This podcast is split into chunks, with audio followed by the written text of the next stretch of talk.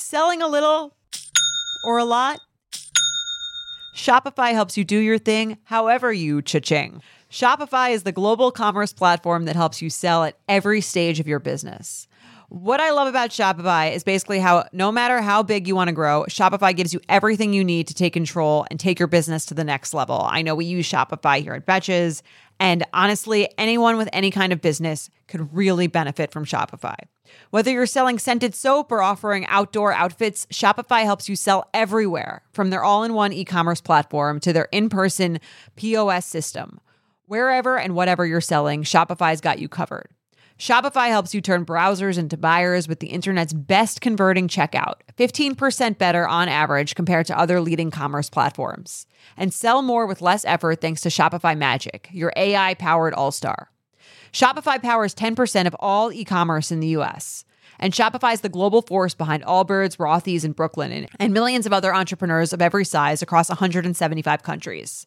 Plus, Shopify's award winning 24 7 help is there to support your success every step of the way because businesses that grow, grow with Shopify. Sign up for a $1 per month trial period at shopify.com slash betches, all lowercase. Go to shopify.com slash betches now to grow your business no matter what stage you're in. Shopify.com slash betches. In the market for investment worthy bags, watches, and fine jewelry, Rebag is the answer. Rebag is a luxury resale platform where each piece is carefully inspected by experts to ensure quality and authenticity. Use Rebag to buy and sell finds from the world's top brands, including Louis Vuitton, Chanel, and Cartier. Head to Rebag.com to get 5% off your first purchase with code REBAGNEW. Shop today at Rebag.com. That's R E B A G.com. And use promo code REBAGNEW for 5% off your first purchase.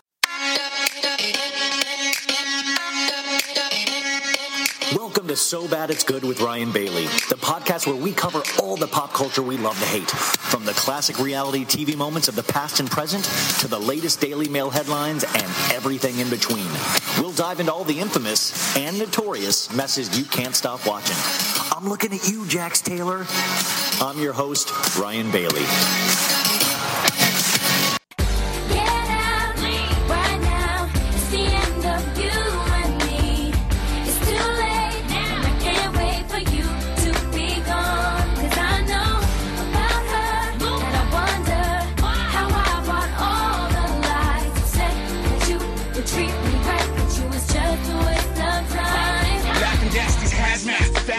Lining them up like crack. Play these ponies at the track. It's my chocolate attack. Shit, I'm stepping in harder this year. Yeah, been repping in harder this year. Watch me as I gravitate. Ha ha ha ha. ha. Yo, we gon' ghost town, this Motown with your sound. You in the blink, gon' bite the dust, can't fight with us. With your sound, you kill the ink. So don't stop, get it, get it. Until you chat it, hit it. Watch the way I navigate. Ha ha ha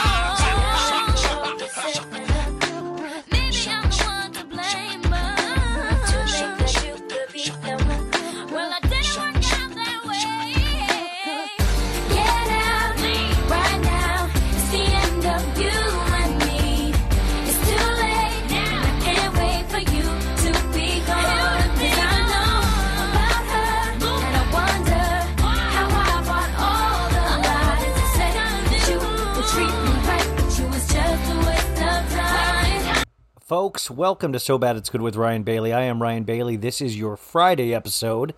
Uh, we did it. We made it through the week. That, of course, was JoJo. Um, the, JoJo, if you guys don't know JoJo, that's JoJo. Of course, that is uh, a mashup of that and uh, a Gorillaz song, Feel Good Inc. And I love Gorillaz. I could go on for hours about the band Gorillaz, uh, that Damon Albarn put together. But I remember when that first that song came out, and there are certain songs that speak to me as a young woman, uh, as I am. Um, it- but like I love, I had a huge, like I, once every couple years, I'll get into like a K hole where I'll, I'll listen to that song "Leave Get Out" by JoJo, and it's so good. I have that that hook, that like mm, get out. It's like it's an anthem. It's anthemic. It is an anthemic song. I dare you not to go leave, get out all day. It is it's coursing through your veins at this point. How is everybody doing? I'm not I'm not doing great. I mean, I'm doing great. I'm just you know those days where you're just like my body and your mind it just doesn't work. You know, you're just trying to get through the day. It's like 11:41 p.m. Thursday evening. I just watched the Kardashians and took notes on that and I hung out with my parents and I made them watch Summer House with me and Bill and Becky Bailey will be on this episode just in a moment moment actually. They do a little 15-minute Summer House of tonight's episode and of course a full recap will be over on the Patreon. I believe I'm doing that this weekend. Uh, I'm behind on a couple of things right now. Uh, I'm tr- but today was just one of those where you're just going through the motions. And I did this clubhouse um, with Ian Gelfin, the producer of Summer House, and he's just such a cool guy. And, and I, I thought the interesting thing about the clubhouse was he was talking, and he talked about this on the podcast I did with him too, is that it's always funny, you know, you think about somebody like him, I think like, wow, he's in charge of Summer House. And you talk to him and he's like, oh, I, I really, I'm really excited to to do scripted work, you know, because uh, one of the questions was uh, scripted or reality, and he was like, "Well, you know, I really my heart's in scripted work," and I'm sitting there going, "Dude, you you're like the you're the king of reality. Summer House is an amazing show. He's worked on Love and Hip Hop. He's worked on all of these real like he worked on a season of Dallas. He did Buried by the Bernards on Netflix, and I'm sitting there going, it just it just goes to show you nobody i mean not that we're ever supposed to be satisfied but you can look at somebody else's life and think oh my god they have it all figured out if i was only this guy and then you talk to that guy or girl and they're like oh my god if i was only this guy or girl over here like nobody uh, does anybody does anybody like being who they are? I guess anybody like I am totally cool. Like maybe Kourtney Kardashian, and even that. I mean, the people that probably think they're dope shit are not dope shit. So it's like that kind of confidence is wasted on the wrong people, you know? But I was just thinking about that all day. And I was also thinking about I was thinking about high school. Remember do you guys remember the first all-nighter you did in high school? And I don't mean for a party, I mean for like school. I remember towards the end, maybe it was junior or senior year of high school, and I had to finish like these school projects and I had left it to the last minute, of course, which that's why I initially thought about that tonight because I was like, how late am I going to do this like what time are you actually going to get the motivation to record like it's so weird you guys it's so weird to explain it and i guess it's the only way i can think of is when you guys go to work or you guys do something is you know that you have to do this thing and by the way, no, but I don't have to. I'm not under any law, and at the end of the day, it's not going to matter a hill of beans if I don't do this. But I really, I, you know, I deeply love it, and and I hope you guys dig it as well. But I was sitting there like, when do I do this? When do I do this? And I was remembering back to high school of those times, like that first time you did an all nighter, and it was like, wow, look at me, I'm growing up. I can do an all nighter. Look at this. I'm going into school with zero sleep. Also, I do have a bone to pick. Does anybody? I, I have a bone to pick with people that say they stayed up all night and they're lying. You know, or like uh, when when people will be like, "Oh my God, I did not sleep at all last night," and you were actually in the same bed with them and you watched them sleep. I think sleep lying is a huge crime in this country. I hear it all the time of like, oh my God, I got no sleep. And then you're like, the reality of that situation is probably got a solid six hours. Like, I, ne- like, it just, I don't believe it. I don't believe it. Um, but yeah, that that's sometimes what a podcast is like. Is that you wait to the end of the day, you wait to see if things happen, and then you're like, "Fuck, I gotta gotta start it." And back in the old days, you guys, for those people new to the show, I used to do. Uh, I would do one really long one, which I'm talking like six hours, a six hour podcast. It would have like three guests, a bunch of bits, and I would put those out sometimes on Wednesday. But it was such a, I would dread Tuesday so much because it wasn't the fact of putting all this stuff together. It was that the file size would be too large where it would crash my computer over and over again.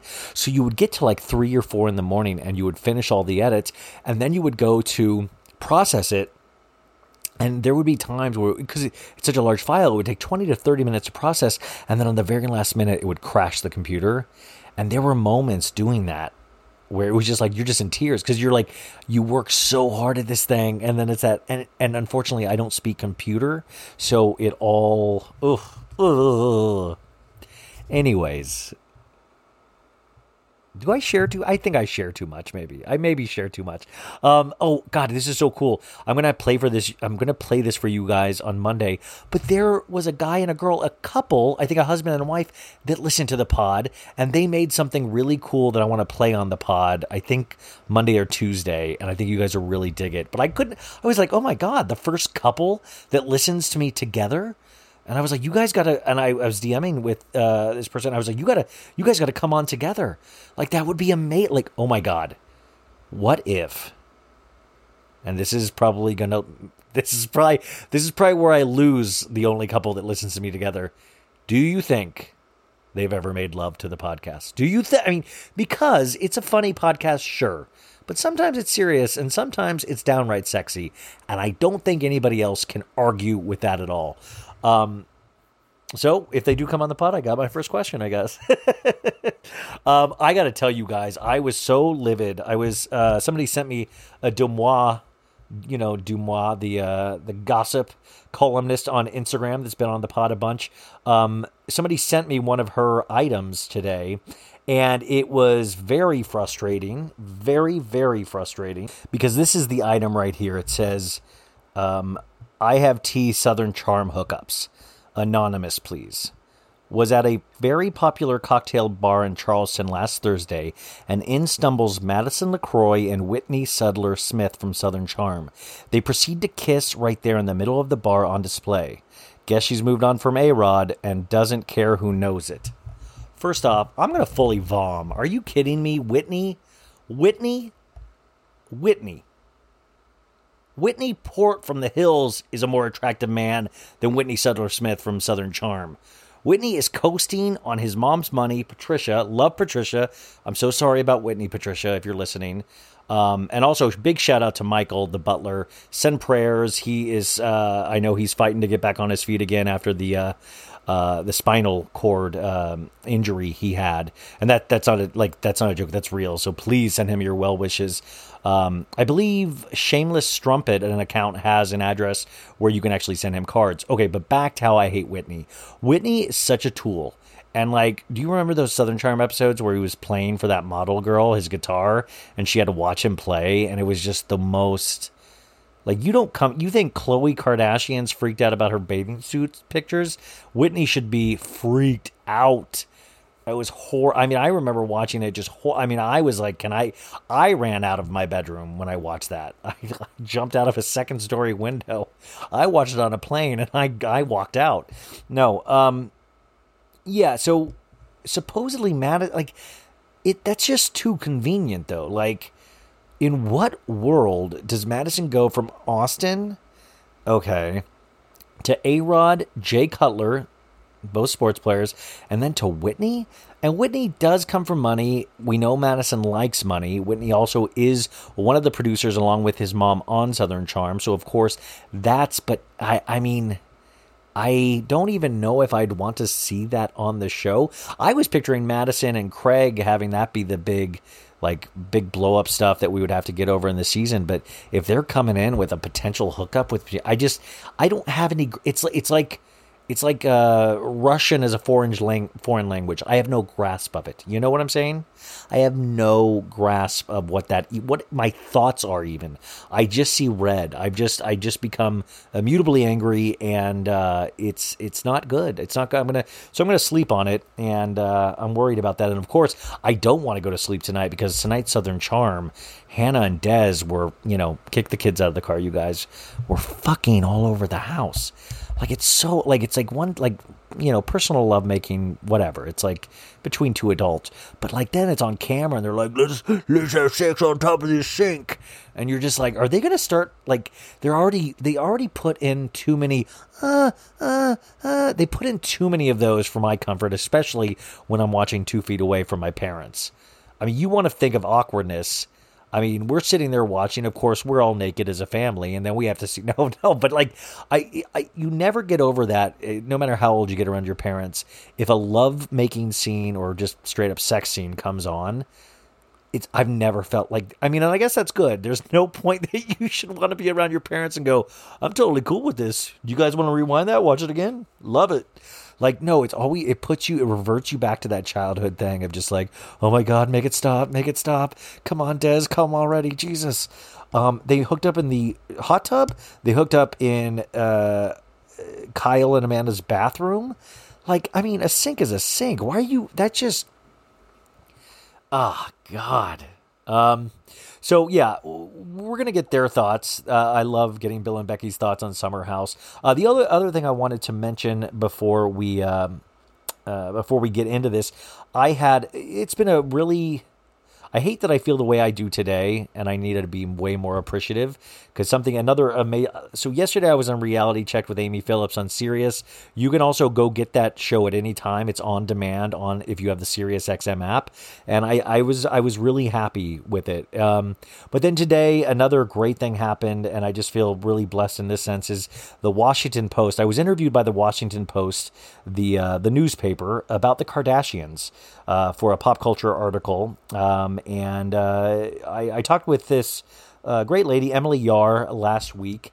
And I think Emily, the uh, reporter for the Washington Post, will be on So Bad It's Good very soon. Because I was like, I asked her, I was like, I, I would love to find out about how your job works. I mean, that's a really, it's a really cool job, especially in this day and age. And I know they get a lot of shit uh, and especially the Post and the Times and stuff. But I would be so curious how what how you get to that point where you do what you do.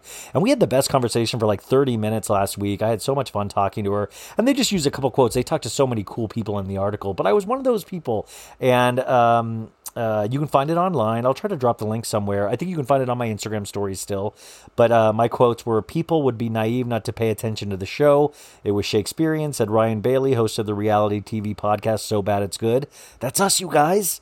Um, uh, quote, business mastermind Kris Jenner. Oh, no, it says business mastermind Kris Jenner, he noted, quote, at times sacrificed her family's well being and family sanity, but in doing so, she built an empire wiser words were never spoken. Whoever said that, that is genius. Because if you factor in Khloe this week, I'm totally dead on right. I said this last week. It's going to keep happening. Kris Jenner leveraged her family's mental stability over success. And she she won that success but then she deals with people like khloe not being able to handle putting a picture out there of herself anymore.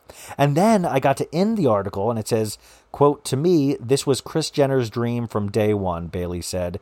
It's a real american story. Where else could something like this happen? Boom. Your boy did are you guys you uh, we did this. We're in a newspaper you guys. That's so exciting Okay, um, I have so much stuff to talk to you, and that's gonna. I'm gonna save that for next week. Uh, I have so many stories to get to. Sophie Ross will be joining us back on Monday. She has fully moved in, and there's like 40 billion things I need to talk to her about. If you guys have any questions too, just email me at so bad it's good with Ryan Bailey at gmail.com. Uh, i- i- leave a five star review on Apple Podcast. Thank you to everybody that does that. I really appreciate it. Uh, I am so I'm just wiped out right now mentally and spirit and spiritually. I just almost got disgusted with myself. So I'm gonna do. I'm gonna cut to Bill and Becky. We're gonna play that, and then I'm gonna come back. I'm gonna do a Kardashian recap, and then I talked to my friend Megan earlier this week, who's a lawyer, and I talked about airing this earlier, but she was on the Jen Shah call last week, and so I'm gonna put that on at the end as a nice little. Uh, you know, kind of a thing to set you off into your weekend. So we got three cool things here Bill and Becky, Kardashians, and then Jen Shah. And then we're going to go party like it's 1999. And we're going to. Is it is it uncouth to say party our balls off? I think that's, you know, okay. Um, ladies and gentlemen, Bill and Becky Bailey. gangsters. Yeah, I got 'em smoking dope. Yeah, I'm raw, you know my. Folk be acting extra hard like a Viagra overdose. Talking that noise on all them songs. A bunch of little boys, but y'all look grown. Those niggas there and these niggas here, it really don't matter cause they all just clones. Go to school, read the book, be a lawyer. Hell yeah, man, I'm all for the cause. And I ain't trying to get involved in the law, sir. But a nigga will get caught with the most murder. Okay, welcome back. We have fan favorites, uh, Bill and Becky Bailey, my parents. Uh, say hello to everybody. Hey, what's up, guys?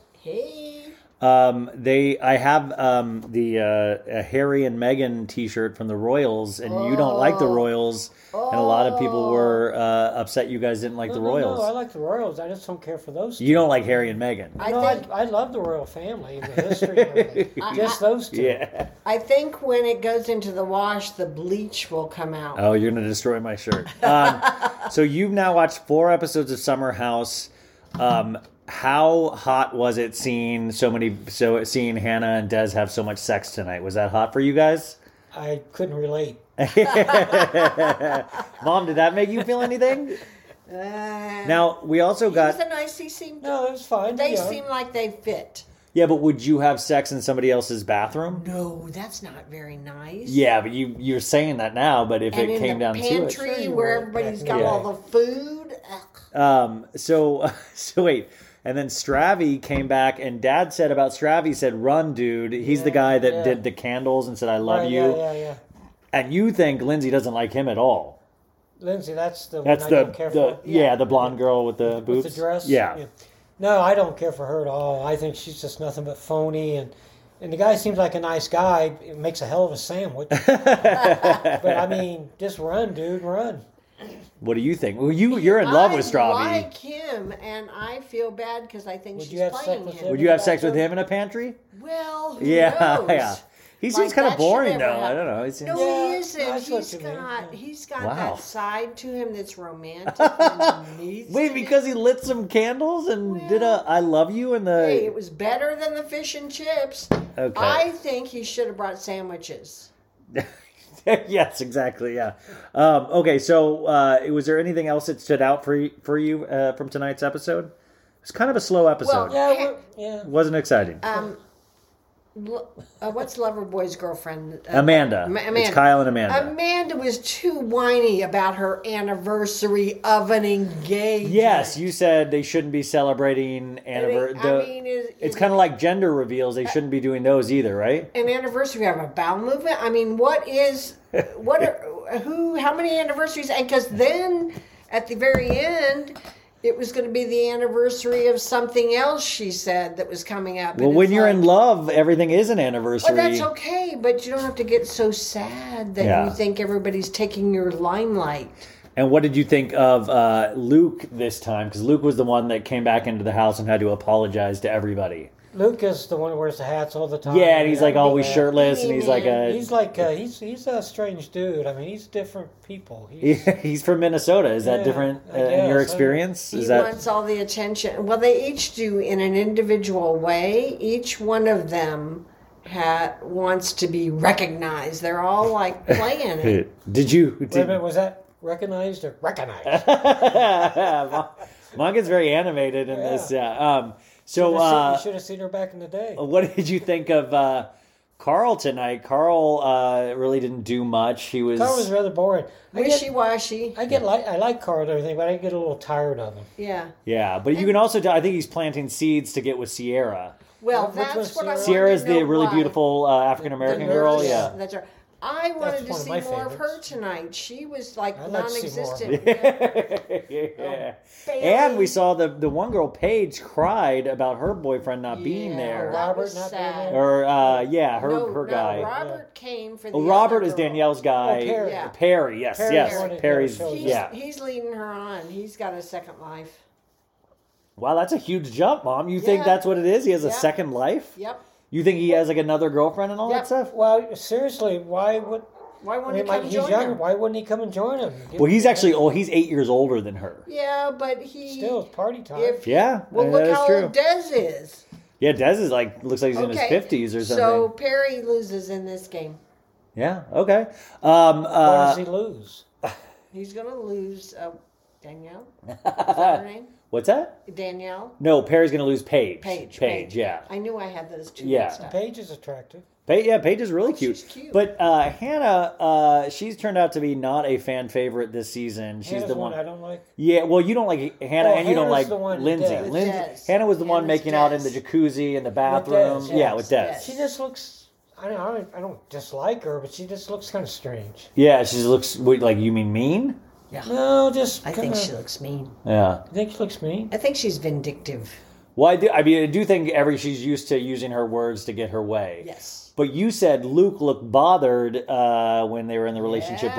with Yeah, Death. I, He was I get it. He jealous. looked, he looked bothered. But I mean, the thing was, I was trying to explain you guys to my parents is that they went in the house uh, and and Luke. They had they had fooled around, but they never had sex, and he thought they were friends. And then they went into the house, and all of a sudden, Hannah said, "You've been leading me on," and he was like, "Well, you said." And th- then he finds out tonight she's also been dating somebody and had sex with somebody. So how could he have possibly been leading her on if she was already doing that? Like she wasn't sitting there waiting for him. But I think Was he, she's was, she, jealous. was he leading her on? I mean, I think he's a good-looking guy that probably leads. Like, but I don't think he he's aware that that's what leading on is. I think he's just a good-looking guy that girls throw themselves at. You know? and he's jealous because he sees her happy and he thinks, oh, maybe I should have taken that on. It's not unlike probably what you used to deal with, mom. Sure. With, Whatever with you peeing say. with guys, Gee, uh, Wait, wait a minute, with P. with people, with guy, with guy, with people. hey, mom. Follow-up question: Have you ever been peed on? No. You never, you never had, Yeah, hey, Dad. Okay, I'll, uh, same question to you, Dad. you Dad. never had a yellow shower?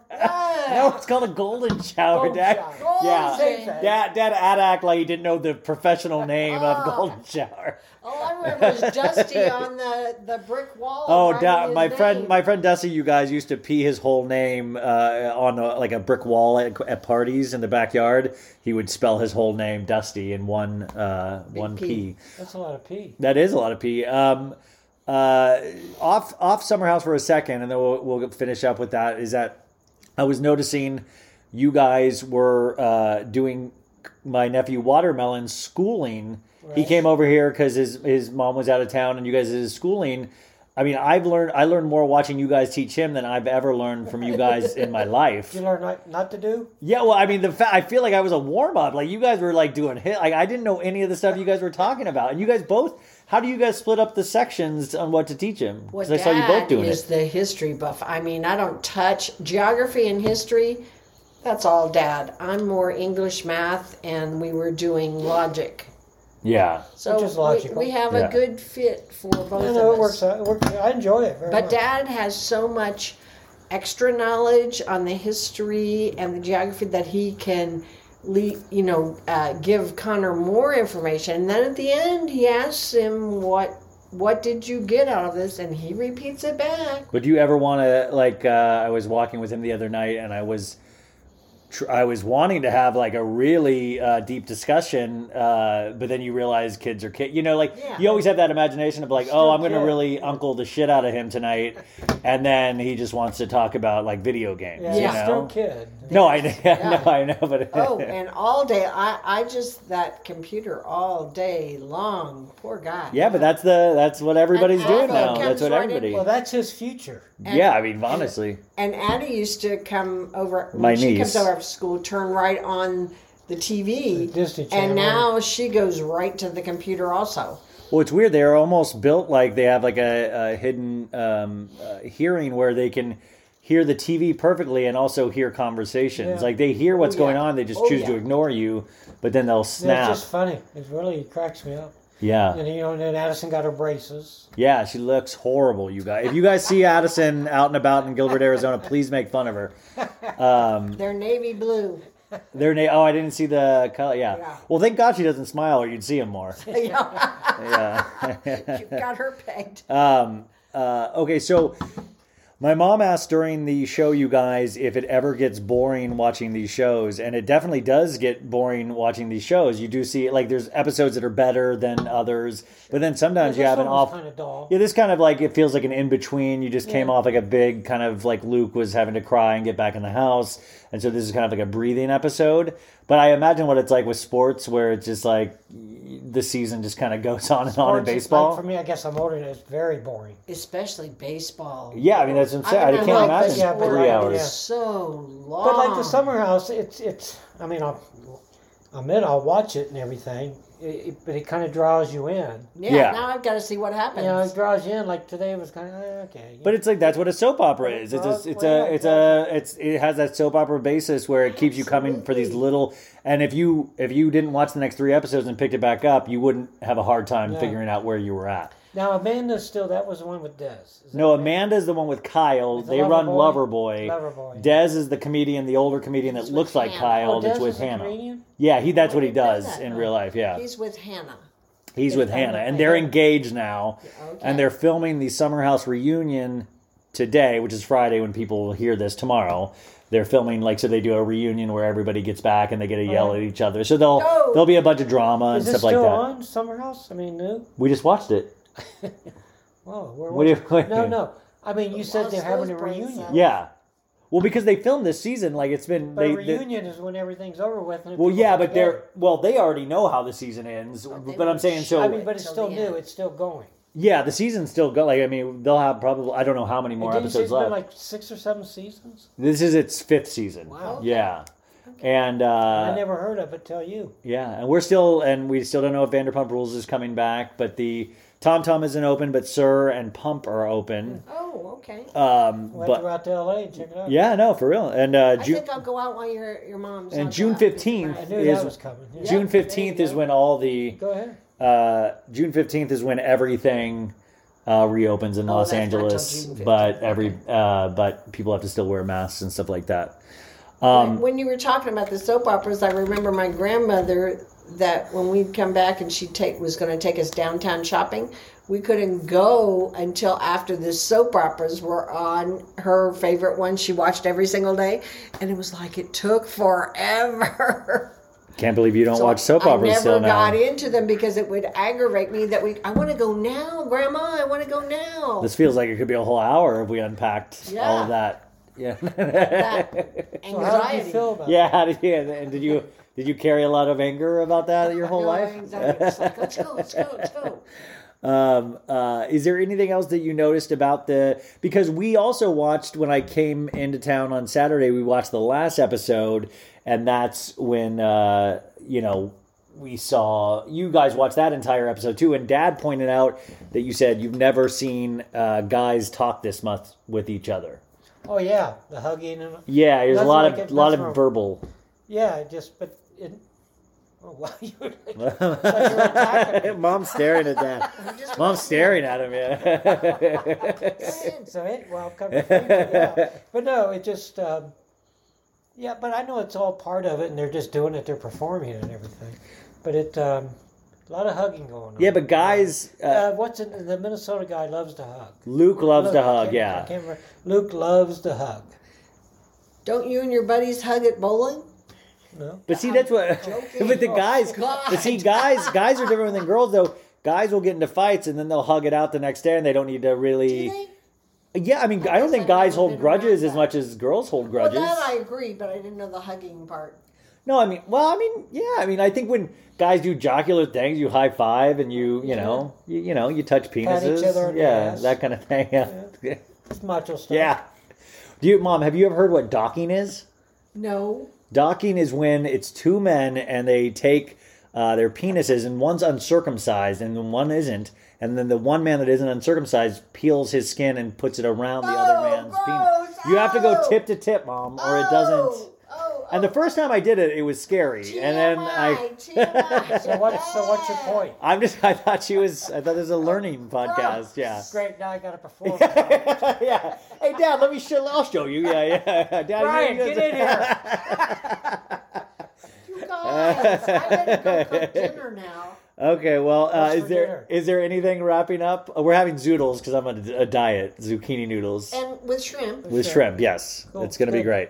Um, anything else that you'd No, like to that say? was cool. I mean, it was just kind of a to me it was a little thing that just it just fascinates me. Yeah, and there's a really whole like, culture I of like the people. boating thing though. Them getting that was fun. Well, that's what I was talking to the producer of Summer House before I came out here tonight, and uh, uh, uh, we hosted a chat room thing with the producer, and he was saying that's his his preference is to he loves when they can show him having a good time. Like Yeah, he said, sometimes when it gets boat too scene. bogged down into fights and fights. yeah, Yeah. you know that's a really good point because like when they, they feel I think they feel like they have to fight. Yeah, well, I mean that is, and have to. Or they well, and he can said, he said uh, with this season, you know, you, you know, you put them in a pressure cooker because it's COVID and you really can't leave, Yeah. except for last week they went to their first restaurant and then they went on a boat, Yeah, boat- and that's why they're so happy That's a lot is of fun, because they're really, besides that, trapped there for six weeks with not being able to go out, so that kind of creates a horrible. Mom and That's like true. yeah, I mean that, well, that's what, that's what everybody did deal with. I mean, Yeah. So now we're looking at going to Albuquerque and Santa Fe. ooh, that would be amazing. Yeah, Drive over yeah, there. New Mexico.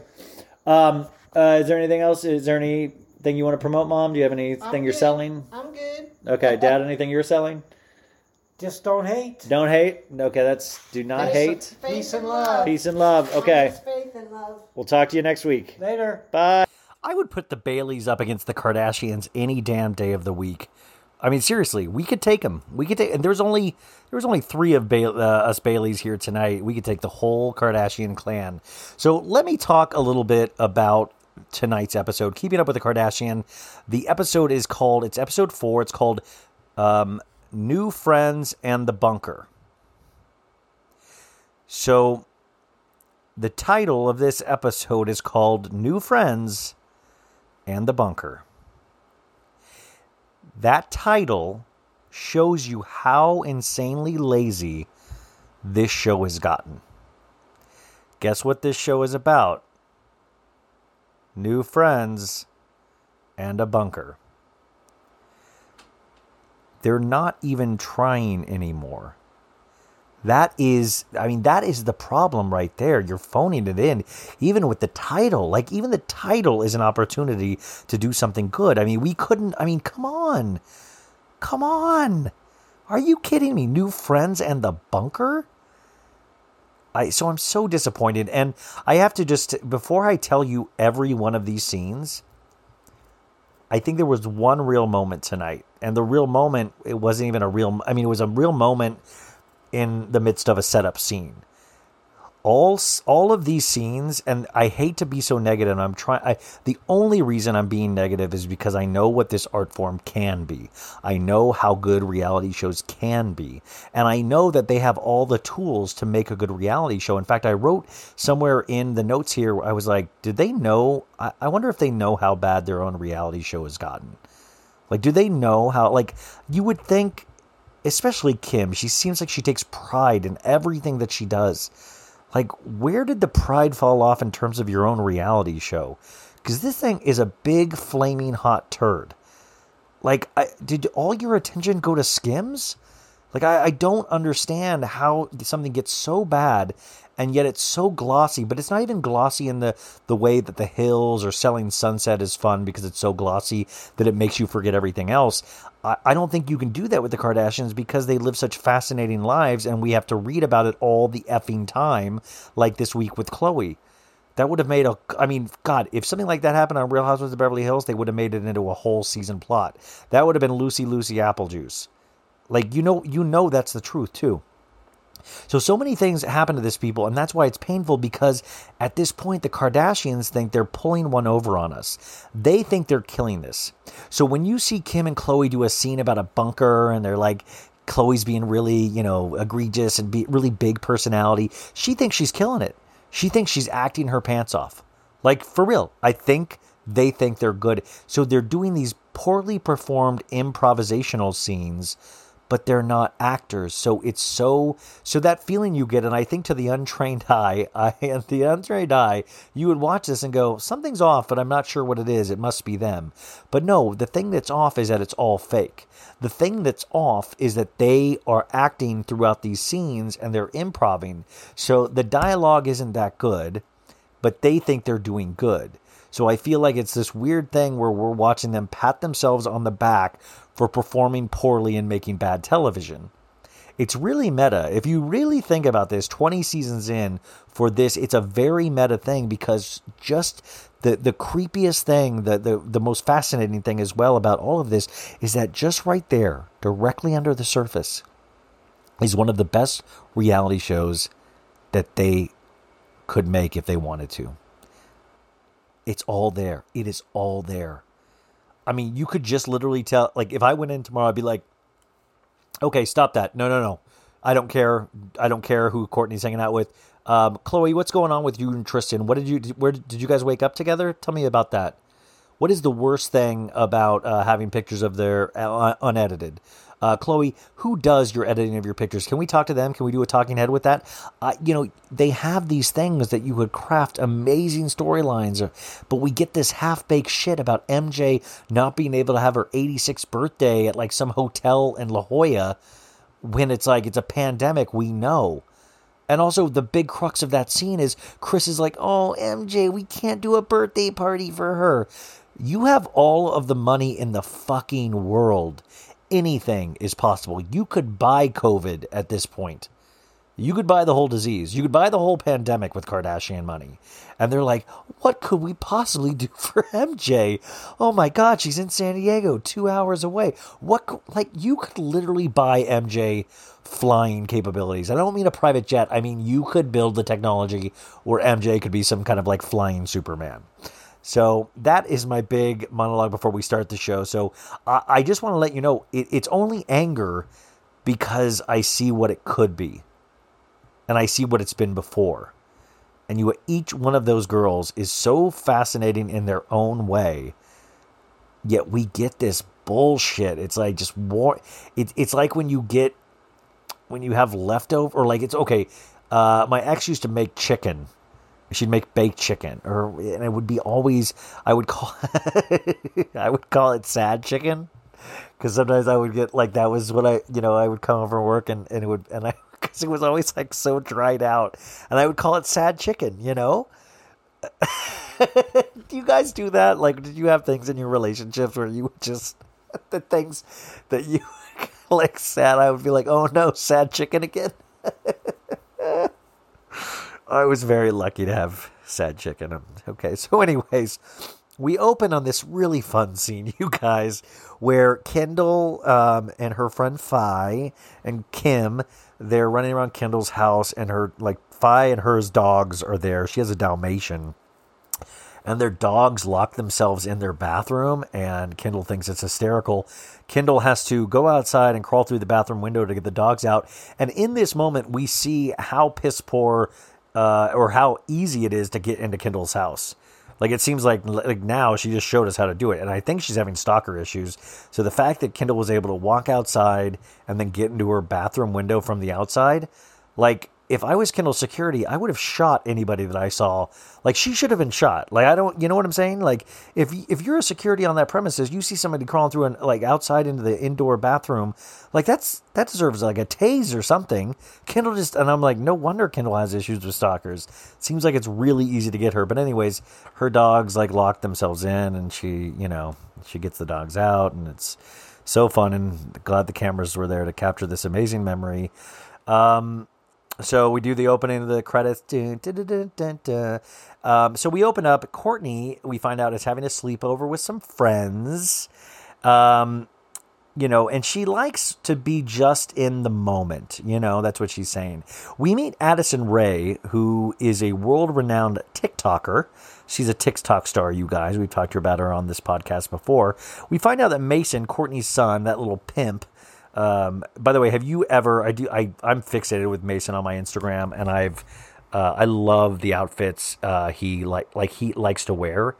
Um, it's it's amazing. Like he's in like a full mink at one point. You got to see the the photos of him walking around Beverly Hills with Kris Jenner going shopping. It is like someday I know Mason will spit on me. I just know it. Like it's just I. It is it, it is sad the show is over because there is a huge part of me that really wants to see how Mason grows up. I mean, think about it. You got Kourtney as the mother, you got Scott Disick as the dad. Uh, you know what I'm saying? Think think about that. Think about how that's all going to work. So anyway, Addison Rae is over there, and just so everybody know, Addison is 20 years old. Kourtney is in her 40s. Um, so yeah. Um, Kourtney says um, Addison and I did a posh exercise video together over quarantine. Poosh, sorry, Poosh. I always think Poosh doesn't even exist. Poosh is an actual thing that Kris Jenner made to let Kourtney feel like she does something. You know, so I think Kourtney doesn't really know how any kind of publication works, but I think it's just one of those things where Kourtney will be like, "Oh, this would be cool for Poosh," and then everybody acts like, "Oh, that was such a great thing you did in Poosh." You know, like I don't think Kourtney ever like last week. Remember when she was doing the article about having Kris and Corey, Kris, her mother, and Corey not have sex for two weeks, um, and she was like writing in a spiral notebook. I'm like, like last thing I knew, like newspapers or any kind of publication weren't like scrawled out on a on a notepad. But uh, yeah, I think Poosh is completely in Kourtney's head, and I cannot be convinced otherwise. So yeah, Addison and her did a Poosh exercise video. We've been working out ever since, and she's never left. Kourtney says. Uh, Harry Hudson is also there. He's a young friend of theirs. So it's Harry, Addison, and Kourtney supposedly hang all the out all the time. We, Corey Gamble and Kris are there as well.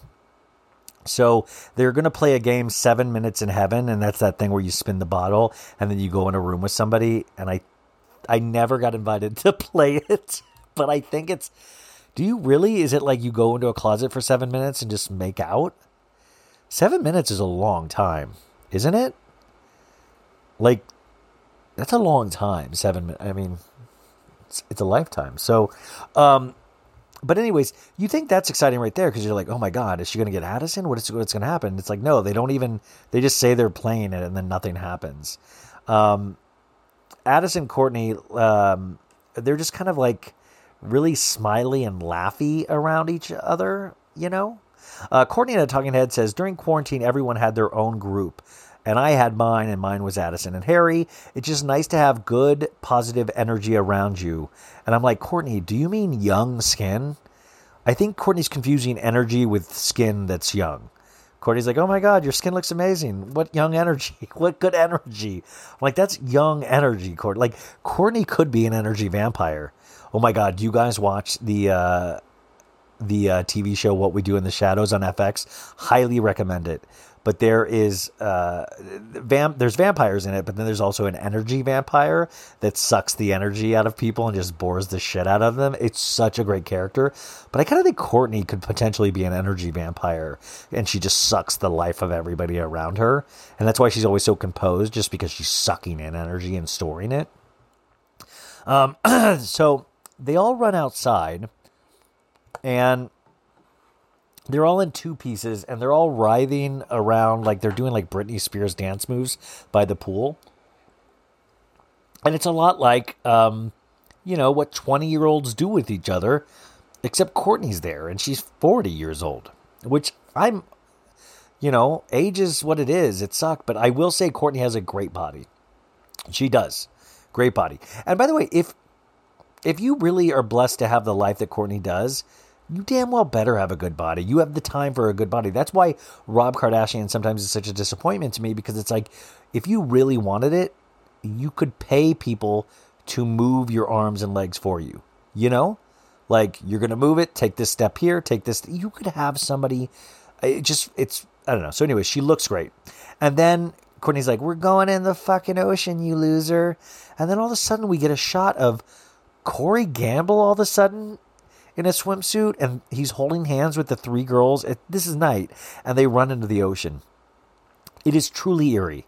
Kris Jenner must have stayed inside. What the fuck is up with Corey Gamble? Like, honestly, like last week we had him all over Kris Jenner, which is fine, but he's like, yeah, I wanna, I wanna suck those rumps and lick the sweat juices from. Like, he's just that guy that's always like, Oh, you just go number one or number two? It doesn't matter. I want all of you. That's a poet, and you didn't know it. You know, he's just so up in everybody's grill, but he's always just there. He's like this omnis, om, omnipotent presence that just is kind of like there, and then all of a sudden you like see him run into the ocean with three bikini-clad girls. Two of them like look like they're in their twenties, and then Kourtney. It's just weird. Like Kris is like cool with this shit. Like Corey always seems to. Uh, and do you notice also Corey's relationship with Kylie Jenner? Did you see that episode last season when her and Kendall got into a fight because didn't want to drop Kendall off from the Palm Springs house because Corey was driving back with Kylie? It's a weird relationship. We're going to. Fi- this is a so bad it's good promise, and whoever really likes the show and is keeping track, write this down. Something will happen with Corey Gamble in the next three years that will make it very weird that he was that we'll go back and watch scenes like this and go, "Oh god." I don't know what it is. I'm just saying I feel it in my bones. Uh, so the next scene, we get some uh, home video footage of MJ, which is so funny because this week MJ supposedly is the one that accidentally released that photo of Khloe uh, untuned. So I just loved. And in this little scene, uh, home video, it goes, "Oh, Kris, don't take my picture." And I was like, "Damn, that is so." That is so telling for what just happened with MJ releasing this photo of Khloe accidentally. So, new scene Kris is playing the piano horribly. Uh, MJ calls, and Kris is like, Hey, what's up? And MJ's like, I was just thinking of going to San Diego, and if you wanted to come have a birthday party at the Hotel La Valencia. And Kris says, I think about your age and you have underlying conditions. It worries me for you to go to in public because remember, folks, we're still in a pandemic. This was filmed months and months ago. MJ says, I, I'm going to go with my friends. And MJ talks about how scary it is for older people, and it damn well is, man. My grandma's 97 years old, and you know we have her in a nursing home in Columbus, Ohio. And fortunately, I don't even think my grandma realized there was a pandemic. But um, you know, my, we weren't. My dad wasn't able to go see her every month like he, he used to, and um, he's actually going for the first time next month. So I'm really interested to see how that is. Maybe I'll see if I can get my uh, dad to get my grandma on the podcast. That might be the oldest person that I've ever had on the podcast. Wow. Um, so uh, Kris is kind of doing some prop comedy with the piano. She's tickling the ivories, but basically, um, Kris is like, "Well, we'll figure out something to do for your birthday." Okay, so we know that's a plot line. New scene: Kourtney is with Addison. Addison is doing backward somersaults on the trampoline. Khloe and Malika are watching them, and they're like, "We've never seen Kourtney smile this much." Uh, we see Courtney and Addison playing cornhole. Scott Disick comes.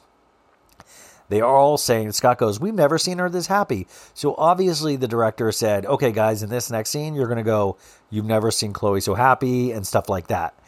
And so we get them saying the same line from different people over and over again. Like Malika go, we I've never seen Kourtney so happy, and then Scott comes in, I've never seen uh, Kourtney so happy.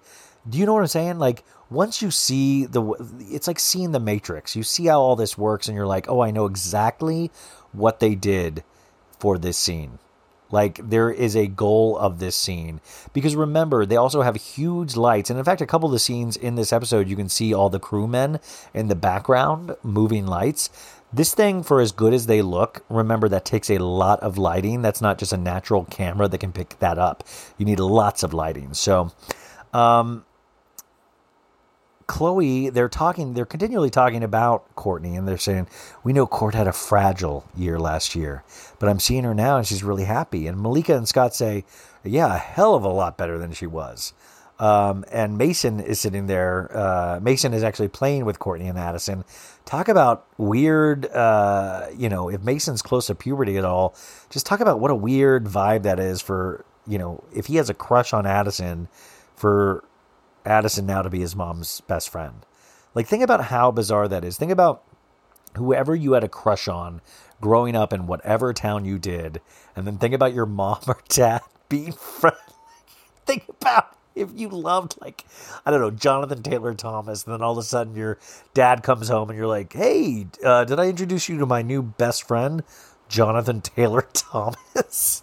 you're like, I always thought you were an adult dad and you're hanging out with this Jonathan Taylor Tom. You know, it would be weird, is what I'm saying. So, um, they're all just a little curious, though, what, you know, could possibly have in common uh, since of the age difference. Um, and Kim and Khloe say, We question everything and everyone, no matter who it is. Yes, girls. Yes, they do that in a talking head. Uh, Malika says, I thought I had to date younger, when in reality, I just needed a younger friend. Great job, Malika. Scott said, Well, I did have a 21 year old girlfriend. And guys, I shit you not, you would think it would be dead silence and there would be crickets. Nobody even picks it up that he said that. It just moves on. And I'm like, Yeah, Scott. And guess what? You're probably a month away from having another one, Miss Amelia Bedelia. So he doesn't even have Amelia yet. And he's talking about, I had a 21 year old girlfriend. Like, age don't mean shit to rich people. Wild. Uh, we also watch a helicopter land on a yacht. Uh, Khloe goes, I need to go find out who my new husband is. uh, new scene. We see Kim answer the phone. She takes a deep breath. It's Jonathan Cheban, food god, on the other line, and she goes, "Jonathan, Jonathan, what just happened? Calm down. What?" And we hear Jonathan go, "They came with a gun. They stole my watch. I'm freaking out. I'm in New Jersey." And Kim goes, "Slow down. Take a breath. Take a deep breath." And he's like, "Of course I called the cops. They they put a gun to my mom's head." Kim says, "I've never heard Jonathan cry over the phone." And yeah, probably not because you're used to he's had so much cheese in his mouth most of the time, probably. Um, he keeps saying I'm freaking out, and then him goes, "Come to L.A. You'll be safe here. I love you," and then hangs up. Guys, here's the deal: Food God really did have something like that happen. It really did happen, I believe. But I believe this audio call is a setup audio call. I believe this happened after the fact because Jonathan, he sounds frantic, but he doesn't sound sobbing. And also, what friend goes, I'm going to hang up the phone with you now. Come to LA. I hope you're all right in New York. And also, we have to wonder there is a full camera crew there and lighting just for this scene. They just happened to get Kim on the couch and then the phone rang just at the right time when they were already filming. Like, so if the phone didn't ring, we're to assume that we were just going to get shots of Kim looking at the ocean for the day. Do you know what I'm saying? Once you see the Matrix, once you find out how the sausage is made. So it's a real bummer, but I mean, it did happen. So I think they're like, it did happen though. And I did call Kim, so it's fine if we reenact it. Um, we get a new scene. Uh, Court and Addison, they're talking about their workouts. Khloe comes out uh, to eat. And uh, Kourtney, of course, is picking at a salad in a bowl as she does. And Court says, um, Oh, look, it's Khloe, my favorite in the per- uh, no. Uh, Court says my favorite person in the world, other than my kids. When Khloe sits down, and Khloe says, "I thought you were going to say that to Addison," and they're all laughing. And Court says someone posted a uh, jogging video of them, and then they're just laughing. Like Kourtney and Addison are just sharing laughter back and forth, and it really does seem a little bit like they bang. You know, there is something there, and I don't want to really encourage it, but everybody's right to wonder. It is very interesting. It I don't know. And by the way, that's what I'm talking about. Just directly if you scratch the surface, there could be some great reality there that is so weird and eerie. It's just sitting right there. So uh, Khloe goes, "Oh, Kourtney, do you know Suzanne Summer Somers lives right around here?" And she's like, "You should have a thigh master on the beach and see if she comes, because that's Suzanne Somers' old thing, that and Three's Company." But of course, Addison has no fucking idea what Khloe is talking about, and Kourtney just kind of blows off Khloe. And Addison goes, "I think I can read Kourtney's mind," and uh, and uh, Addison goes, Kourtney's always thinking of the bigger picture. And I'm like, what? Addison? Addison. Oh my God, you must be drunk. That's hysterical. Um, Kim and Khloe in the talking head say, God, they're just a mystery to us. And then they cut back to them and they're just laughing still, all stupid. So, new scene. Rob is in this scene, you guys. Kim, Rob, Court, Kendall, a dog, Kris, Khloe, a lot of people. Uh, Jonathan steps out and he goes, This place is paradise. I can't believe you landed in this jackpot. Corey Gamble is also there. Scott Disick comes in.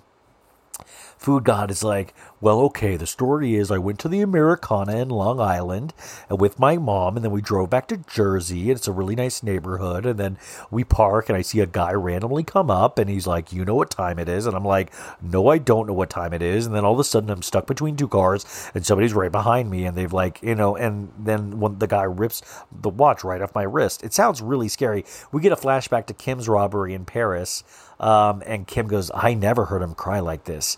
And then Kim goes, You're safe. It's over. And Mason is there sitting next to Scott. And I'm just like, We need a Mason Disick tell all book. We need it so bad. We need it so. And by the way, I need it now. I'd be willing to put up with spelling errors and things like that. I'd even be willing for him just to talk into a tape recorder and I'll transcribe it for everybody. But we need it because imagine the com. They, you guys, the conversations they have around Mason, the shit he has witnessed, even just with Kanye and stuff like that, it's it's mind blowing what that kid knows. You know.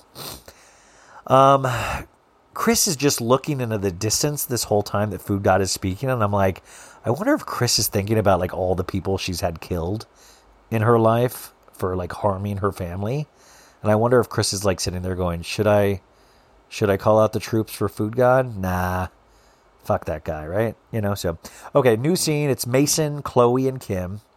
Uh, we hear Kim and Khloe talk about their Instagram posts, and Kim goes, Two of my other posts are so close to getting 4 million likes. I'm at 3.99, so I don't know if I should post one something else right now to try to get those past 4 million. And Khloe says, Well, yeah, post. That might attract more people to come to your page.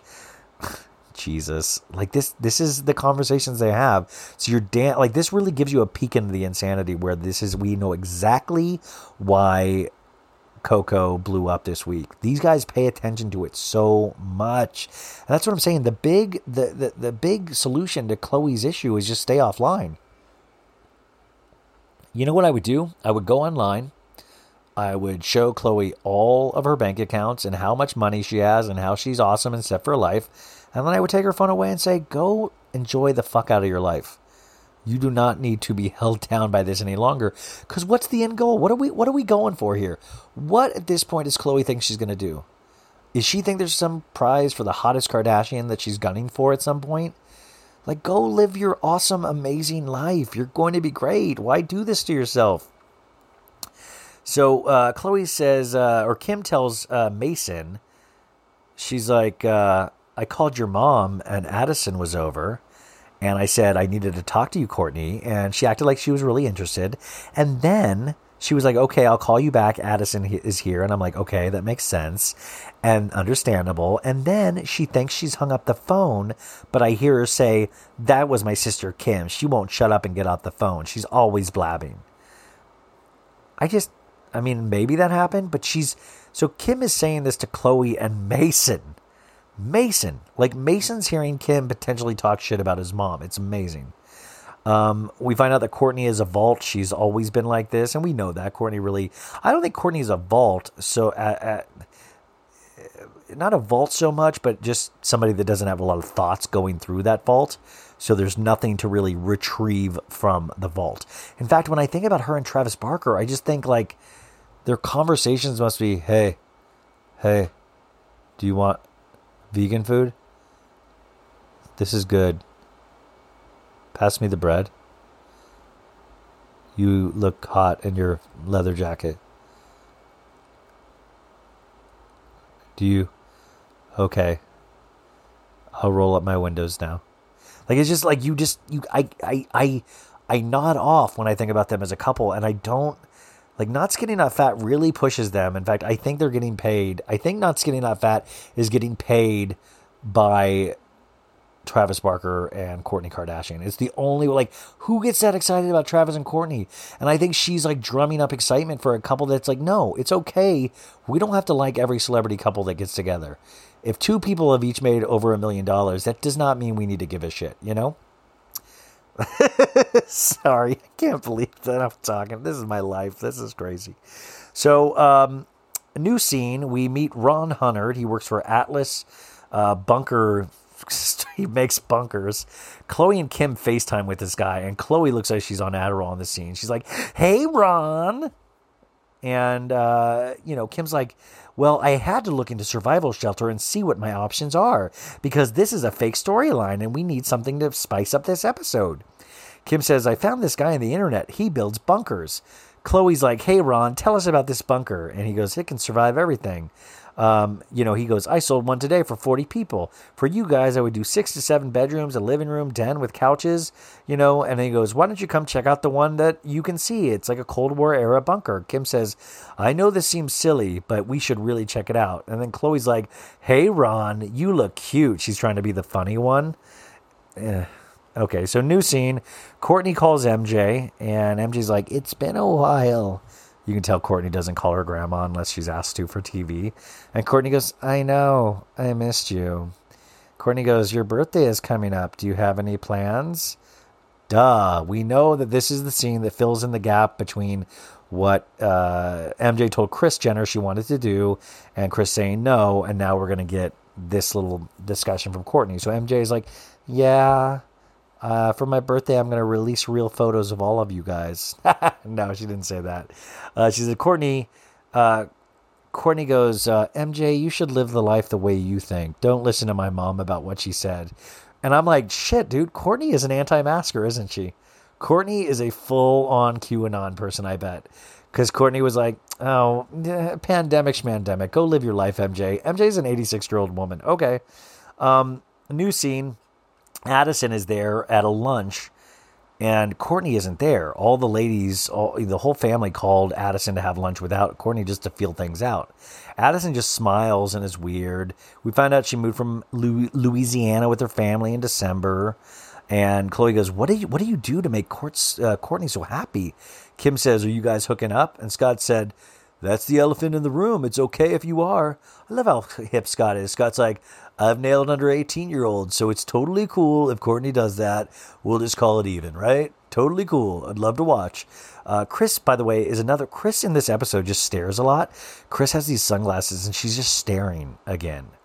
So we're now in a new scene. They keep talking about MJ's birthday. And this is like the point where I was like, they could buy MJ the whole state of California if they wanted to. So fuck off with this like fake worrying about what we're going to do for MJ's birthday, you know? Um, Rob is in another scene. We get Rob in three scenes. He only has a couple lines, but he's there, I guess. Give him credit for that. And Rob goes, Hey, where's the chicken nuggets? And Mason goes, I'm a pescatarian. Uh, Rob says, Mom, you okay? You seem a little stressed today. Kris goes, Ugh, just worried about this MJ situation. I don't want to deprive her of a party on her big day. you know what? I'm thinking Malibu would be the perfect place. Years and years ago, she used to go to the Hotel del Coronado and listen to this guy play piano and sing songs. He played at Poppy's memorial. All she does is talk about this guy. As a surprise, I will get this guy. Rob says, You should get her a guy to hook up with, too. And at this point, I was just wrote, I was like, this family is just limping to the finish line of this series. It's just like, I feel like at this point, people in the scenes should be giving the cameras looks like Jim Halpert in Out- The Office of like, oh, can you believe this shit? You know? Um, new scene Khloe and Kim are driving to the bunker in the desert. Kim is in bright yellow neon, which I thought was interesting. Kim says, 2020 has been crazy and Jonathan got robbed. So it's really freaked me all out. I love when Kim goes, 2020 has been crazy. So they're at an undisclosed location. Uh, they have sirens. They're saying it's an emergency so they can run into this bunker and shut the door. And I got to tell you, this bunker looks less scary than Kanye's mansion that he built for Kim and him. Um, but Khloe, of course, is already bitching about it. But it looks like it looks better than my, uh, you know, it looks better than my living situation. It's 86 degrees in there and the temperature keeps going up. They're making survival food. Khloe's bitching about it. Uh, Kim is studying uh, for the bar. Um, Khloe goes, I'm watching the minutes inch on by and I'm wondering what the hell I'm going to do here. And Khloe, you nailed it. That sentence is exactly what I was thinking at that time, saying, I'm watching the minutes inch by and I'm wondering what the hell I'm doing here. Um, Khloe says, Can we just be done with this game?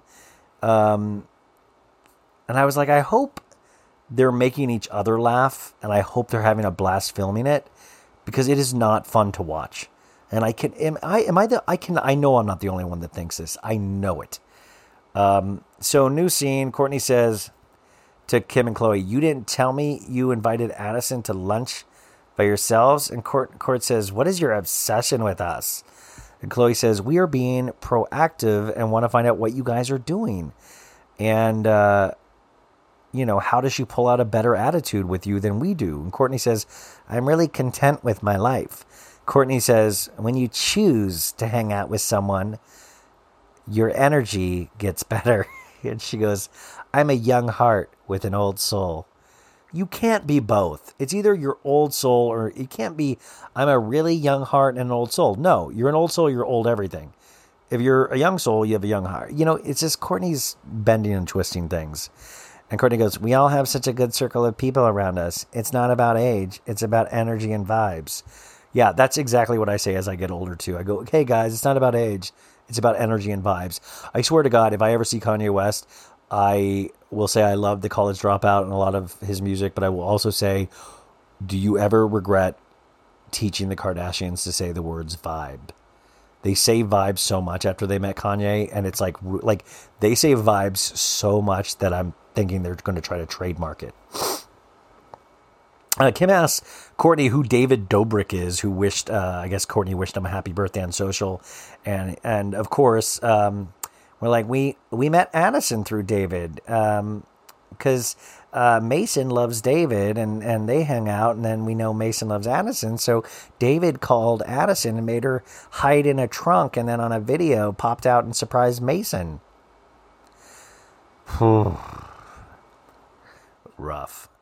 Um, so that's, I mean, so Kourtney does hang out with TikTokers and YouTubers and lions and tigers. Oh my. Uh, new scene, we have a flashback of MJ through the years. Uh, MJ is now at the Malibu place, uh, and we're, we're celebrating her birthday at this Malibu place. It's very well decorated. She hasn't seen her friends in so long, so this will be fun. They're all wearing decorative hats. Rob is there. Uh, they have a clinic set up there so everyone can be rapid tested. This is real money, folks. They are rapid testing everybody. The Kardashians, I would love to know how many COVID tests they've gotten through this last year. I got to tell you, you th- I'm not joking. Got I would guess for like eight or nine of Kardashians, conservatively 800. Not even joking. Think about it. Think they probably get tested a couple times a day when doing the show and doing events. Um, new scene. Kris says, Rick Ross is here. It's her favorite musician. And I'm like, what? MJ fucking Rick Ross, the rapper? And it turns out Rick Ross is a, the piano player. I, I really almost had a, sh- I almost panicked. I was like, MJ's a Rick Ross fan? And I almost believed it. I was like, oh my God.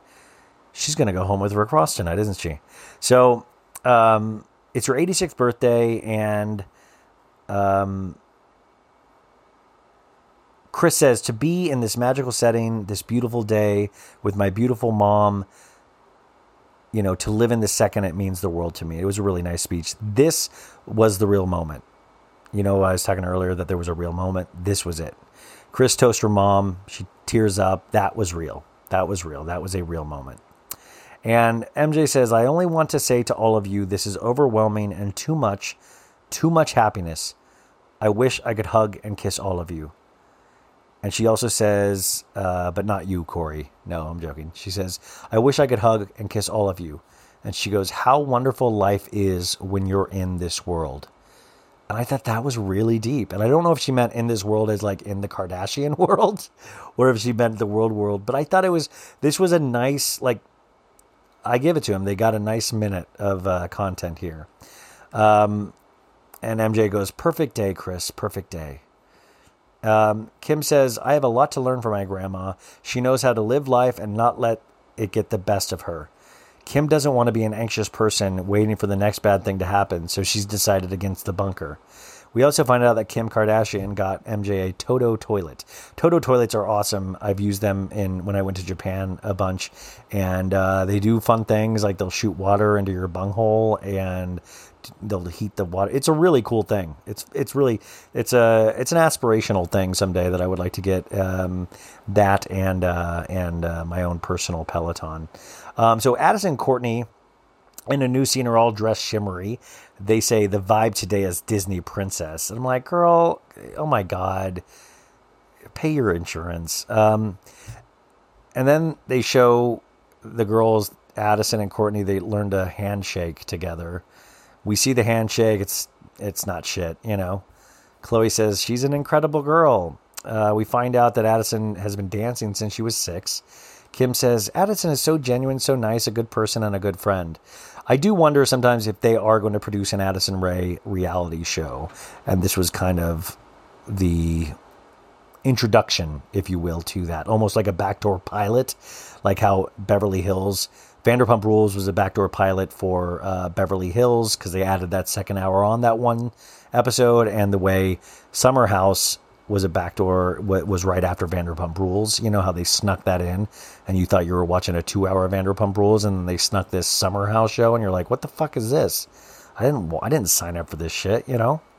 Um, now I love Summer House, so Um, Kim, uh, I also got to wonder. I wonder what Travis Barker thinks of Addison Rae. Do you ever think about that?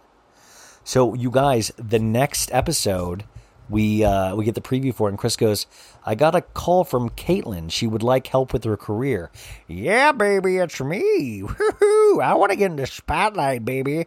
It's me. Hey, Kris, ring a ding ding. Hey, it's me, Caitlyn. Would you help me with my career? Could you could you could you introduce me to Addison Rae? I want a TikTok. Whoa, yeah, baby. Um, and then Tristan and Khloe do a UFO watch. Like I'm already mad at next week's episode.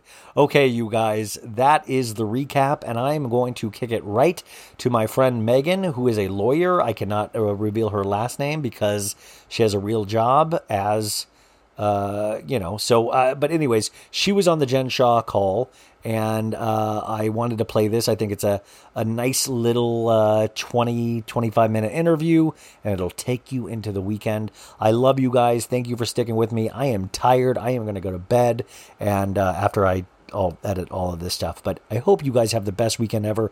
Thank you for sticking with me. Thank you for choosing to listen to this. I know your ears have a lot of choices these days. Everybody seems to be doing this. Thank you for sticking with me. I will talk to you on Monday. Uh, ladies and gentlemen, as we know, one of the top stories in Housewives world uh, of the last decade has happened this past week, I think, with Jen Shah's arrest for uh, I mean we, we you know everybody's involved. The FBI Homeland Security uh, the Southern District of New York has a case against her. And uh, I was I overslept the phone call that happened on Friday. And you could actually call in um, to actually listen to uh, the proceedings. And uh, a friend of the pod my friend Megan who's also a lawyer, not in Utah, but a, a, lawyer. You were back on the show last time with Tom Girardi, now Jen Shah. Something is in the water with the housewives. I mean, just think if you had your pod back when Teresa was in trouble too. So I think this is going to keep me visiting the pod from time to time. Are we allowed to dial into every court case known to man? Like, can I do this with any court case, even people I don't know? Well, there are some proceedings that are public. I mean, think back to the OJ case. Um, there are public proceedings. They can courts can limit and give press passes and limit who has access, but the arraignment on Friday was open to the public, so there were, I believe, hundreds of folks on the line listening in. Talk about Willy They Wonka. got smart. What's that?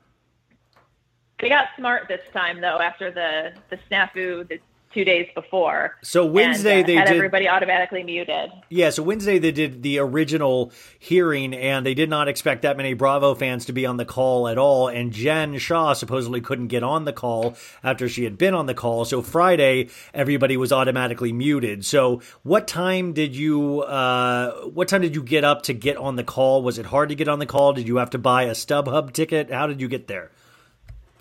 Well, the uh, arraignment started 11 Eastern, 8 Pacific. So I just set my alarm at 7:30, and I dialed in 15 minutes prior because I knew they'd open up the line a bit early, and I didn't want to get shut out after what happened uh, earlier in the week. So did, I mean, you're muted, so you're not able to make small talk. But like, who else is here? Let's all say where we're from.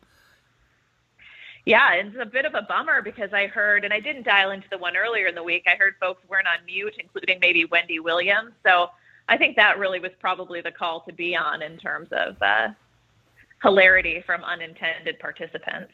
Now, did you learn anything from this phone call? I mean, did they did they map out what she is guilty of? What is she guilty of? Or I mean, not guilty. What is she? What is the case against her? Or what are what are they trying to prove? What is the what are the allegations? Sure, of course. She is obviously innocent until proven guilty, her and Stu Chains.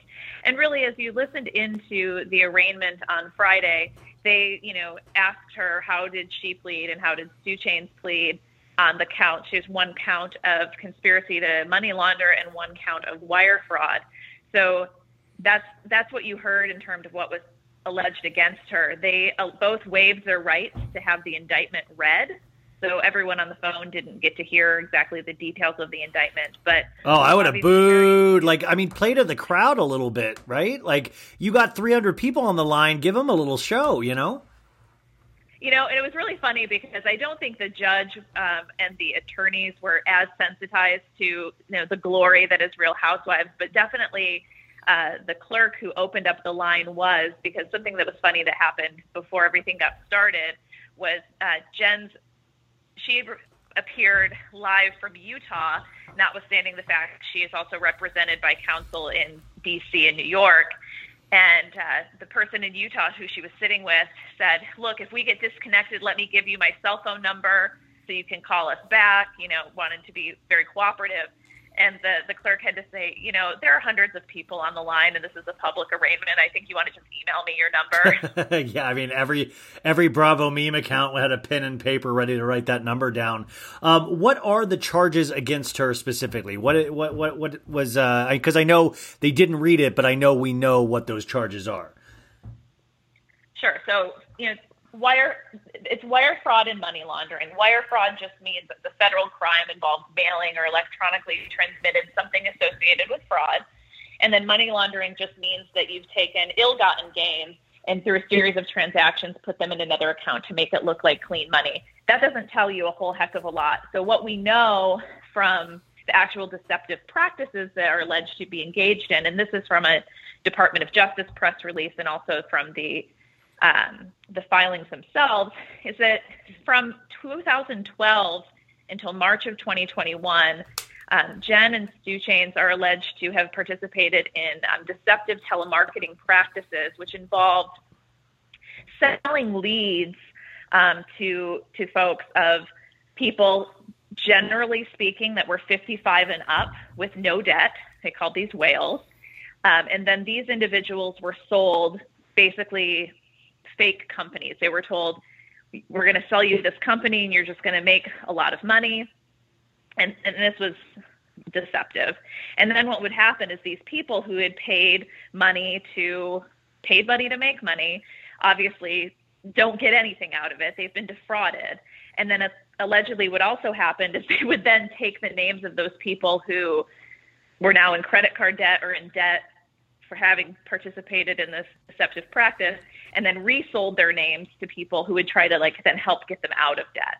So wow, you know, really, um, really serious allegations. They we learned on the call that this has resulted in, I believe, five million dollars of proceeds that were in a shell company that uh, Jen was found to have debit card access to. And we also learned on the call from the government that um, Jen and Are really alleged to be kind of the, the kingpins at the top of this scheme.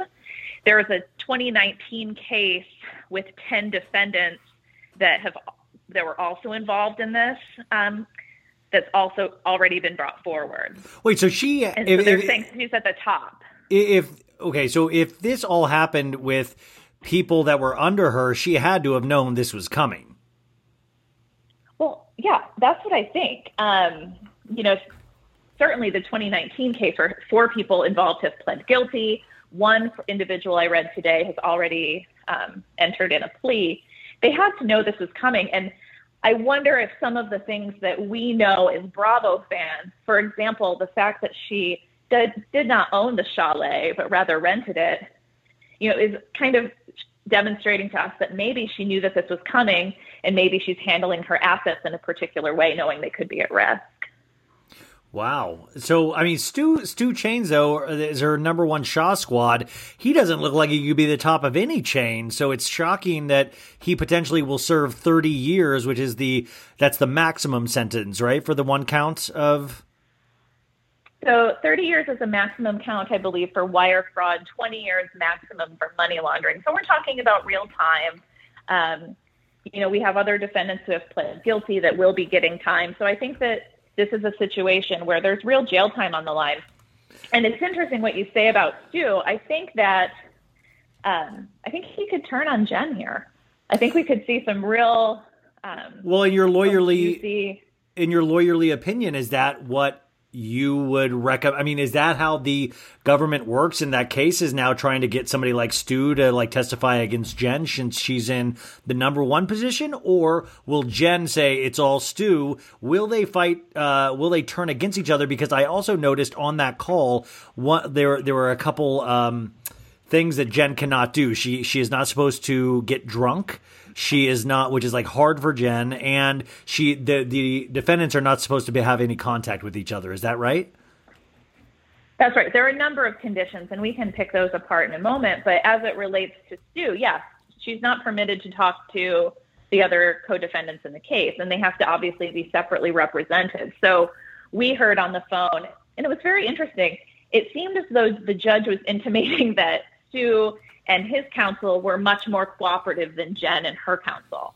So they will be treated differently. And I mean, I think this happens all the time. Again, not a criminal lawyer, but I don't think it's uncommon for defendants to turn on one another to get an easier sentence or better treatment. That's what all the law shows So- do. That's what they do in the law shows. Yeah, I'm a corporate lawyer. We don't we don't do that, but you know, we could definitely, I think, see that. Um, she also one of the conditions is she can't contact defendants or anyone who who participated in this or, or was potentially a victim of this either. Now, uh, Bravo came out with a statement today saying they will legally put in as much of this process as they can. I know they uh, October 18th is when this date starts. Why so long? It feels like it's a long time between this and October 18th. Um, I don't think that that sounds like a very long time at all. I think, um, again, I'm not a specialist in this area of law, but there's going to be a lot of discovery. Um, they certainly are going to need to figure out where her assets are.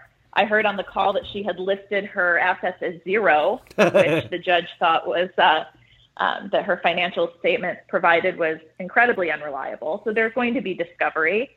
Um, you know, in these cases, my understanding is they don't always go to trial. So she could plea, you know, once she sees the writing on the wall, there could be a plea deal or something else before we even get to that trial date. Is she allowed to get Botox during this time? Well, interestingly, one of the conditions is that she's not able to spend more than five thousand dollars at a time. Ooh. Um, that would be that would be some pretty intense Botox. As a, a user of the Botox myself, I've never come close to that in a sitting, but it could, you know, it could limit some of her other more pricey. Uh, Well, Jen Shah, any anytime she takes a poop, that's five grand. Like, I mean, that girl spends money like it's out of style. I mean, we saw even in Vegas, she she, she did a whole Heather Gay fashion show where she brought in clothes just to let Heather pick them out, and I'm sure that she paid for but all of didn't- that. But didn't. No, I think Heather did an interview saying that she didn't get anything. oh, really? She didn't buy Heather anything. Oh my god, that's Yeah. that's horrible. Oh, that's so sad. Because it Um, was none of it was in Heather's size. It was all pulled for Jen. Oh, how awkward. That's not how gifts work at all.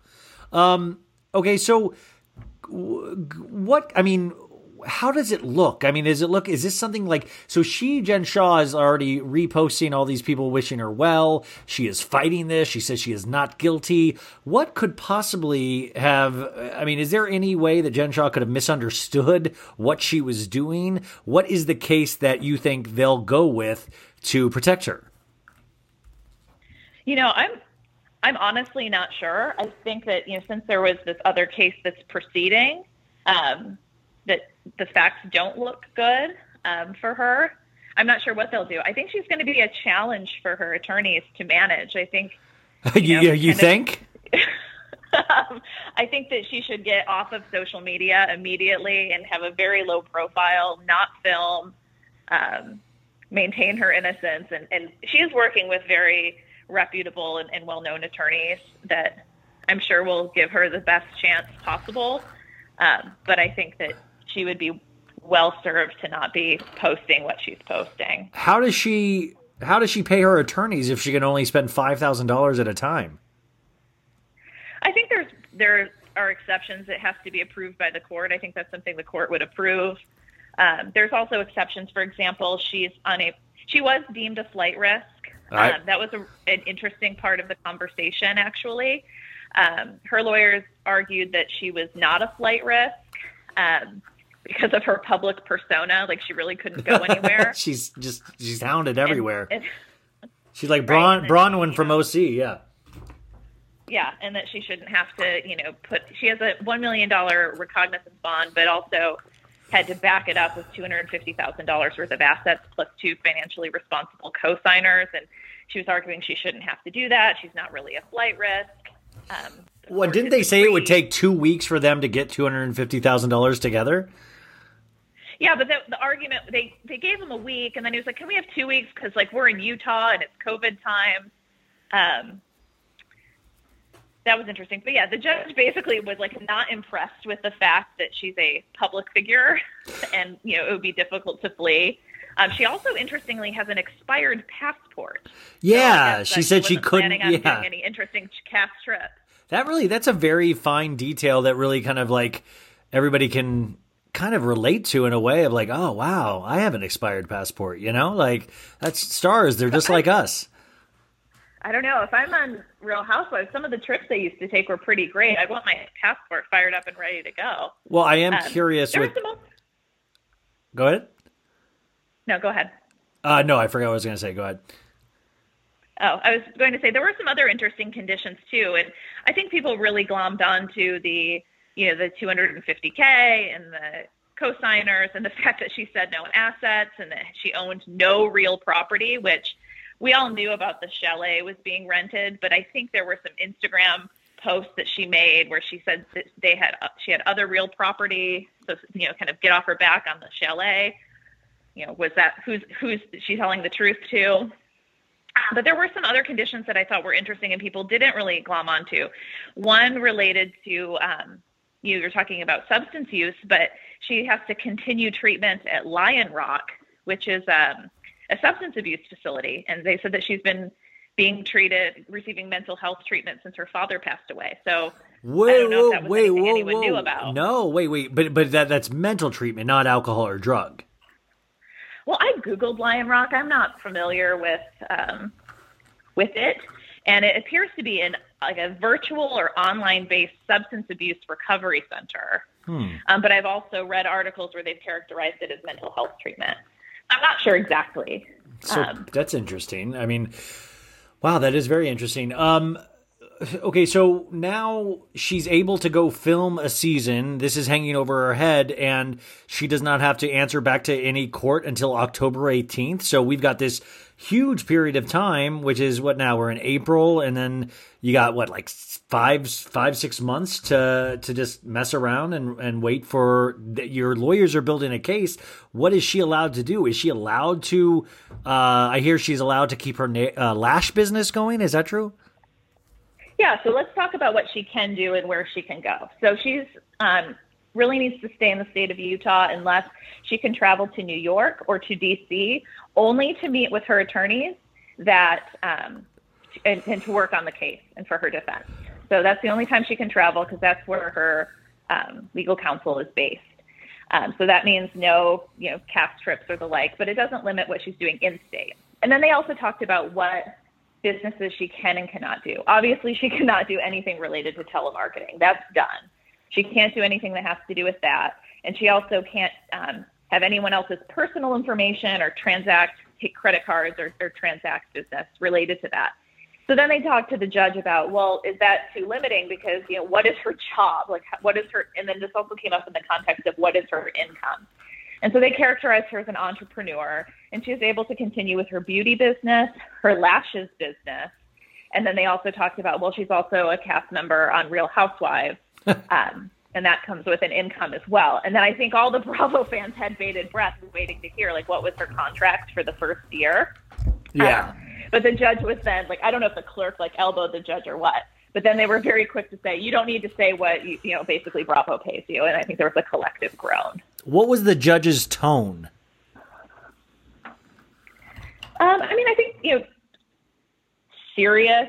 Um, I don't think the judge like felt like she was anything special. I did get a, a sense that the judge felt that Stu Chains and his counsel had been more cooperative than Jen and her. Mm-hmm. I, I got it, it felt at least that perhaps they were a little more, you know, sympathetic or felt that they were getting more cooperation from from their counsel. But you know, it was it was also a bit chaotic. We joked about the the arraignment that was canceled two days prior because folks weren't on mute. But like this one was also pretty chaotic from a technological standpoint too. It was late getting started because people couldn't figure out that you can't like dial into a Zoom from your phone and computer at the same time, or else you'll get an echo. Uh huh. Um, so it was kind of hard just listening in from an audio perspective to follow who was speaking at all times, and then also there was some technological difficulties. How often did she speak, Jen Shah herself? Um, Jen Shah spoke only a few times. She had to waive um, orally the the right to have the indictment read into the record. So she had to state that she understood that that was her right and that she was waiving the right. Um, she also had to say that she was pleading not guilty to the charges. So we heard her voice then.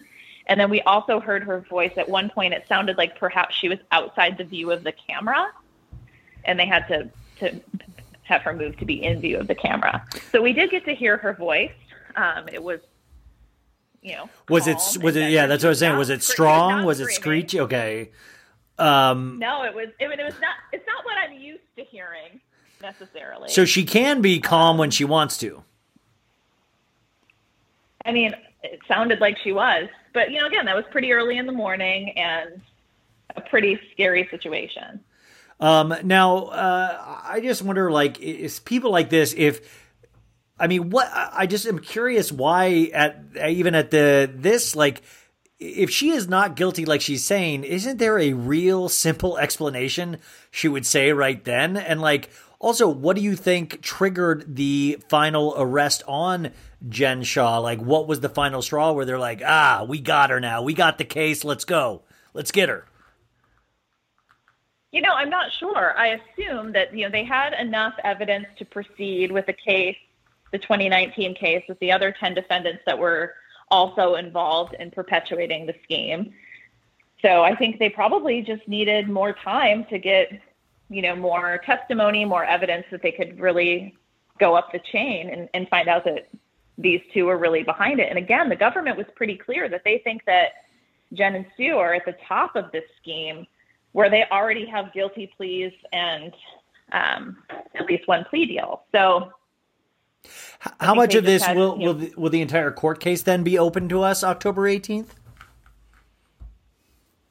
you know, I when when it goes to trial, like is this is this the next OJ trial? Will this be? Yeah, that's what I'm saying. will we get access? Will publicized? will yeah? Will they? Will we?